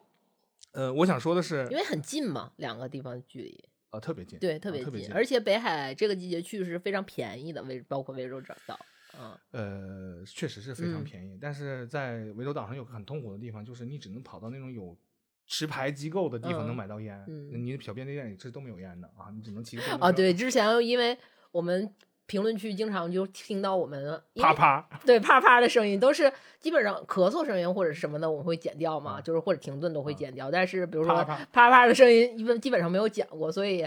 我们真的不是为爱发电，我是用肺发电的一个电台啊。哎呀，军费万岁！也不不不鼓励啊，你不不会抽烟的话就不抽算了啊。然后就涠洲岛这一圈儿，呃不，鼓励青少年。涠洲岛一圈儿是真正的海滨生活，嗯呃，怎么说呢？哦，非常热。我去那儿的时候，大概有二十五六度到嗯三十度嗯左右。嗯然后我们发现，我们离开离岛的一周以后，就变成五六度了，因为要下一场雨。这次这次广西之旅比较头疼的是，我们这个飞机从北京飞往桂林，先下飞机，嗯然后看天气预报说桂林大概有五度，啊、五度，嗯因为下着雨呢，也一直在下着雨。然后我们我到了桂林的时候，真的是冻傻了。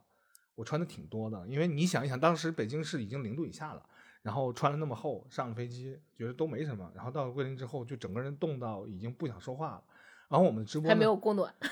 我们直播是在室外的呀，嗯，然后旁边一个便利店，一个便利店的一个大哥说来烤火，然后他们就在那里对对对对，那边都是烤火。特别矮的，大概得有二十厘米不到的一个嗯小长条凳，大家嗯围在那儿烤火，然后大家就一个灯光在那照着，大家就在在那围成一圈儿，然后后来有很多人好奇过来一起一干活，同事们来，嗯你们看啥呢？然后到这儿也不走了，就开始把手伸出来了，然后人围越围越多，然后大家说你们干嘛呢？说这些都是北方朋友，然后就实在是扛不住这里的气温，然后一直在下着雨的状况下直播，实际上是非常痛苦的一个、嗯一个状态。然后怎么说呢？这个让我比较气愤的是，这这次的应该叫旅行吧，因为嗯这应该有十天之久，走了四个地方，越走越热，这个是挺开心的。但嗯是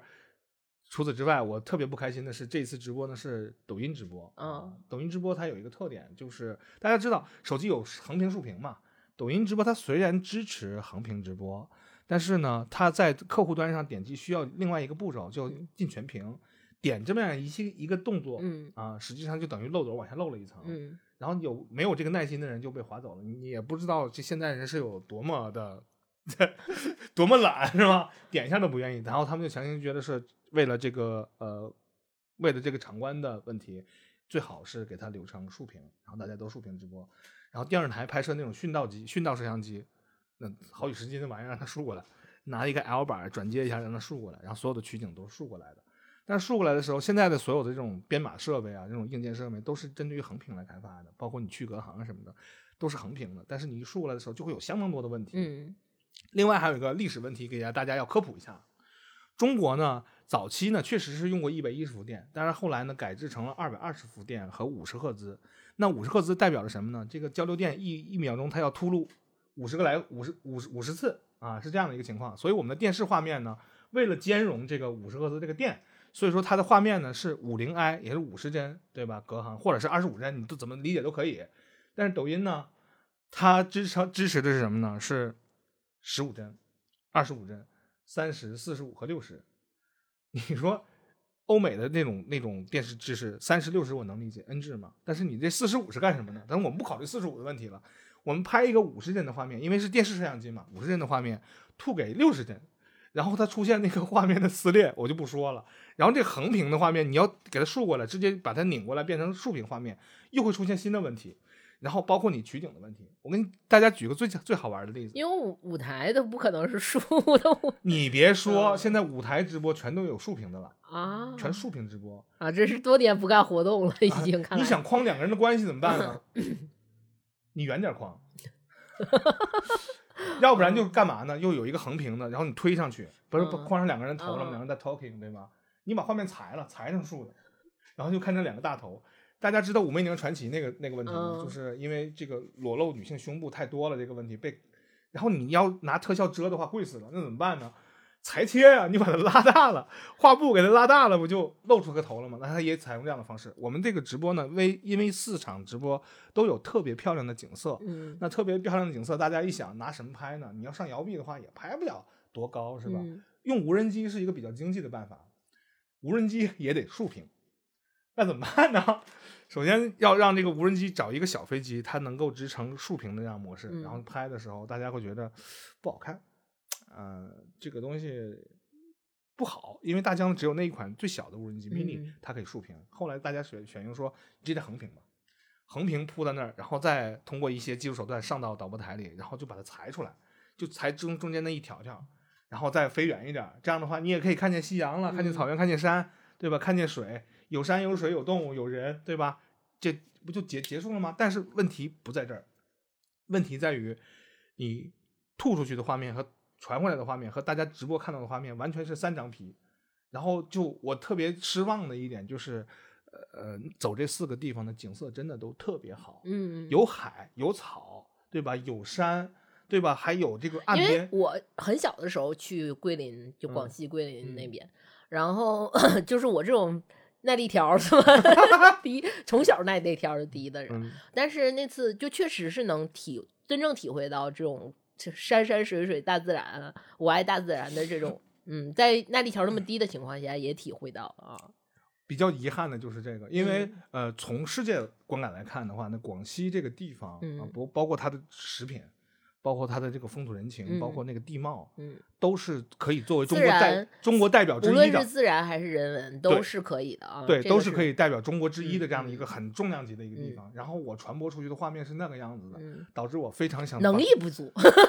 确实能力不足，确实想把自己撕了，你知道吗？真的是特别可惜。嗯然后在桂林那一场，然后我们从这个高铁站，从三江坐坐高铁三十分钟啊，坐到了桂林，然后下了车，出租车司机拉上我们，然后说这是来玩吗？我说来工作了。然后他说看着你们扛那个设备，你们是那个抖音里面宣传那个啥啥啥叉叉叉叉叉那个直播？我说是。他说哟呵，真好，人家让我赶上了。然后就开始往前走给的时候，你便宜了，优惠了？没有没有，人家嗯他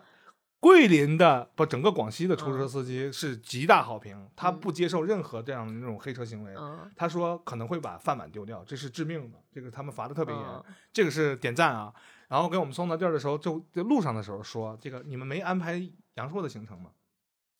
我说没安排上啊。他说那真是太可惜了，嗯对吧？因阳为朔也是，杨朔他是他说是整个广西无敌的这样的一个景色的存在。对，嗯，我也看过网上的照片儿啊、那照片真的是想舔图，但是我这个没有亲身去过，真的是感受不到这样的一些震撼。然后很多人说杨朔没去过，就广西你 就白来了，嗯有点这个意思啊。然后我说，哎呀，没白来也没白来，我能把这儿的风土人情拍出去给大家看，嗯，也是挺好，也是挺好的，没拍上，也还行。在桂海嗯晴岚那一次呢，就拍到那个绿草和，那个嗯湖。天鹅湖，然后包包括远处那种喀斯特那种山，嗯然后拍的特别美，然后我也体会到那种甜头了，就是直播间的网友们说你这背景是假的，嗯。然后他说真不是，然后这是摄像，就还转了转，我说你让他转一转，然后看远处天是有点黑了，我说嗯现在是天有点冷了啊，因为现那天十几度，要不然的话就让我们的主播同学直接就跳到那湖里边给你们游个泳，你 看我背景假了抓个鱼，嗯，呃，然后钓鲢鳙，钓鲢鳙可还行，但是我是觉得这个有你看我天天都关注些啥？遗憾就在于嗯。这个美景没有把我眼睛里面捕捉到的，通过嗯。摄像机再传递出去，嗯。这是非非常大的遗憾。能力不足，确实能力不足，嗯。你说的没有错，是能力不足，也准备不足，也嗯。是对自己过于高估，也是低估了这个当时那样一个环境给我的一个冲击。这个是作为艺术从业者嗯。啊，，不是是艺术从业者，只是放屁，传媒从业者，嗯传媒从从业者，我特别遗憾的一个地方就是失控了。尤其是我们最后一一站是涠洲岛嘛，主要醉氧了，是不是？那都没有，那都没有，空气嗯真的是很嗯不错。对对对，最后涠洲岛，实际上涠洲岛呢，它也是北海的一个区啊、嗯叫海岛区。嗯虽然有点远啊，大大几十公里才能才能到。但是那个地方呢，呃，最开始被我们最不看好，为的原因是它不能产出什么好有价值的内容。那场直播，这个请到了重量级的宇文华老师来来这儿直播，和广西的当地两个呃歌手啊、歌舞剧院的歌手，然后去直播这一场，但是画面呈现出来那个夕阳特别好。那天我们直播是主打一个叫做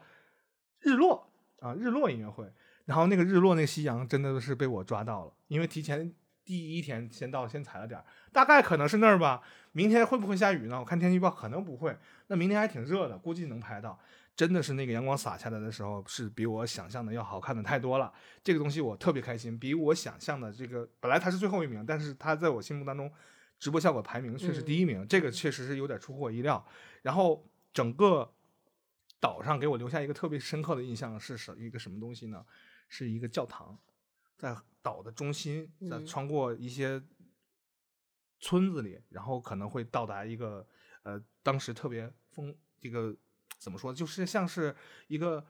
那街道都是虽然很商业化了，但是那个教堂还依然保留在那儿，特别帅气的一个教堂，我还在那儿拍了照片儿。然后我是觉得，哦，这样的一个岛，开发时间是什么时候？然后他给你写的一清二楚，什么时间哪位传教士怎么来，然后到这儿去开始传教，开始兴建了这样一座教堂。然后那个教堂辐射出去的东西，我说哦，星巴克，哦，瑞幸，啊，差不多应该应该。但是教堂保持在那儿呢，确实是让我特别开心的一个一个事情。但是由于这个对于宗教的一种尊敬嘛，不能在里面拍太多照片和不播出去，这不太现实。但是我只能跟大家讲，那个地方呢，虽然看起来周边那些辐射那些呃散射出来的那些街道虽然有点网红了啊，但是你别在意，你还是如果去北角岛的话，建议大家租个三四十块钱的小电动车一天，那不会骑电动车的怎么办呢？有摆渡车，有有感觉要上链接。上链接可还行。我住的一个海景房，出去就是海，嗯，然后我有一个大概二十平的一个大阳台，每个屋子都有。然后我在那儿的时候就看着海的北边，我就发呆，因为呃，当时就旁边另外一个小哥们儿唱了一首歌，他就在那哼起来了。他唱的是李荣浩的一首歌，叫《蓝绿》，就里边唱的是蔚蓝蔚蓝的绿色，躲在哪里都会热。然后确实挺热啊，然后我就听了就特别应景，你知道吗？因为那个海的颜色真的是蓝色和绿色，嗯然后被当地的岛民说这这个这个是小卡拉米，这个这个这个这个不行，这个嗯你没赶上好时候。但是我已经相当震撼了，蓝色和绿色混合在一起，这外然后有太阳这种暖色调一打下来，混合起来的阳光是特别好看的非。常斑驳。但是我也形容不出来它是个啥样的，反正你去了大概就能知道了。这个季节呢，在他们来讲的话呢，也应该算是呃淡季了。嗯不淡不忘那么个那么个时间，因为现在时间确实有点尴尬，因为天气也要冷了。但是我正好很庆幸的是，在那个微这个淡季之前赶上了这把一波，去到那儿非常开心。顺便我要说的一个广西之旅的一个最后一个好玩的问题，也不吐槽啊。大家都知道广广西北海这个位置，就尤其它的老城区，它的名声之前特别不好，诞生了很多这种传销啊南派的这种传销，嗯嗯嗯。呃在那里，呃，最近我在那儿走了一趟，然后往这个码头上去的一趟，然后也聊了，然后包括也问了一些当地的朋友们，然后基本上都扫清，都扫清了，也不是扫清了，是好像他们自然就散了，就不在那儿了。没钱了，没人投了，呃，确实是大家都干。拼多多，然后然后赔没了。确实是领略到了北部湾的帅气，真的嗯好帅。但是我是觉得那个地方就是应该再去更多的一些年轻人，因为确实是那儿年轻人流失也特别严重，这是没办法的事儿。嗯，你作为这个对吧？呃，我作为辽宁人对吧？你也嗯应该知道家乡是什么样的一个情况。然后这次多年没回去了，不知道。这次嗯在广西，他不是我不是说那个主播有好几个，嗯有两个那个呃广西本地歌歌舞剧院的歌手嘛，然后其中有一个小姑娘唱的唱歌唱歌剧了，唱太好了。然后庆功宴喝酒的时候，我跟她去敬了杯酒，然后我们俩聊了聊天。我说你也是离你听你口音，你不像是广西本地人，你是从北方来的吧？她说对对，咱老乡我本溪的，本溪的，对对对，他说本溪的，啊还很控制的说了普通话，说本溪的。我说哎呀哎呀哎呀，这都是老乡啊，就跑这么来远。他说真的是喜欢这个事、嗯事业，然后呢有一个这样的一个正规的单位去接收他，能在这儿表演，他已经很开心了。虽然是个年轻人，但是他眼中的活力，确实是我刚才说的那种，就是也在讨生活，嗯，但是是很开心的讨生活。我在广西本地来体验到的这样的一个态度就是这样的。呃，咋说呢？我我之前还和小六六聊过，我看嗯过一个呃社会学家他写的一篇文章，说的就是什么什么问题呢？就是一个地缘抛缘抛开政治不谈，就是不说地缘政治，只说地缘上来讲，假设这个地方它一年四季的温差上差下差不会差特别多的话，那儿的居民普遍上来讲，从世界范围上普遍上来讲，他的这种喜怒哀乐会稍微平均一些，嗯就不会那种大喜大怒大悲，不会这样，他说稍微的稳定很多啊，稳定很多。就包括你看泰国也是这样，就是包括一个广西地区也是很稳定的这样一种的，包括云南也是，他们那区人好像认为就是在公众的场合。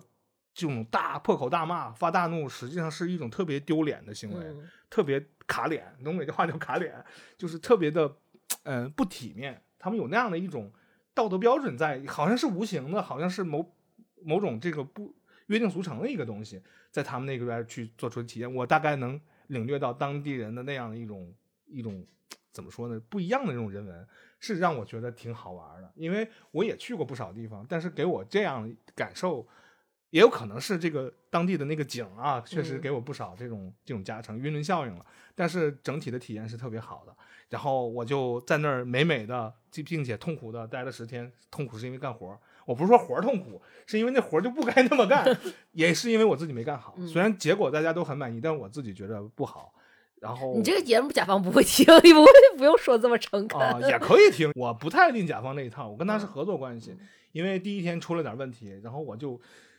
对吧，义正言辞的表达了我的立场，对吧？我已经就再三警告过很多很多次，你们一向都会如此，然后出了问题，你现在找我，不可能，绝对不可能，啊、诸如此类的事儿说的，那倒不至于嗯啊。总总之，就很多人都很开心。但是我之前是这样的人，我不是调和者嘛，对不对？我的想法就是我的上边和下边啊，对吧？他们都很开心，我就会很开心。但这次因为我自己的呃工作能力不足或者怎么样啊，没做好，我自己却不是很开心。但是这个景色和当地的人文弥补了我这个一个缺憾，嗯我觉得整体来讲还是不错的。这就是我断更已已久的原因。我还要跟大家说的是，接下来可能还有在。呃，上海可能还有一场大的直播，嗯嗯，商商业的商业配合直播，所以这个我就抓紧时间把前置准备工作就拼命的就给搞一搞，搞一搞，然后交代给其他人去做，然后我就偷偷摸摸我就跑了，呃，去到一个呃更热的地方啊，这个去采采风啊，找找灵感，啊，然后又要断更是吧？所以这次断更呢，一是赎罪，二是给大家预告继续要断更，啊，也不会了，今天多录点儿啊啊，然后能把量冲上就还就还好，不是，你这个逻辑好像不太对。好像在对付大家一样啊，也不是了，就是我觉得这个我们就是好久，其实算是好久没有跟大家聊天儿了，包括呃，当然因为我们的体量嘛，也没有人来催更，对对对对，但是觉得还是呃习惯于说跟大家互相陪伴的这么一个情况，也就解释了一下我们这段时间断更都发生了些啥，并且呃嗯这段时间。嗯，因为本来是原来原定我这次出门是要带设备，对本来是说想录录一下的，啊。但是呃多种原因吧，然嗯后就决定懒那。就 不是是因为你的设备并没有准备好，你又不想说你，哎呀，老挑我茬儿，嗯对，然后就觉得嗯那就我们是稍算稍微大家都停一停歇一歇，嗯然后就未来可能从我们反反省检讨，然后不会再整的虚的一套，对对对对对 再断更，我是战略家，可以可以可对对以可以，对对，战略还是要这都阳谋了，这都是明说了。对对，对就是继续给大家作为陪伴，尽量少断更啊。对对对，好，那我们就多准备存货呗。嗯，那今天就到这里吧，感谢收听《特六不经典》，这里是去了跑了一大圈儿的，从云南背回两块肉的老杨。呃，那这里是从广西啥也没带回来，带了一肚子气的尤娜，嗯，拜拜，拜拜。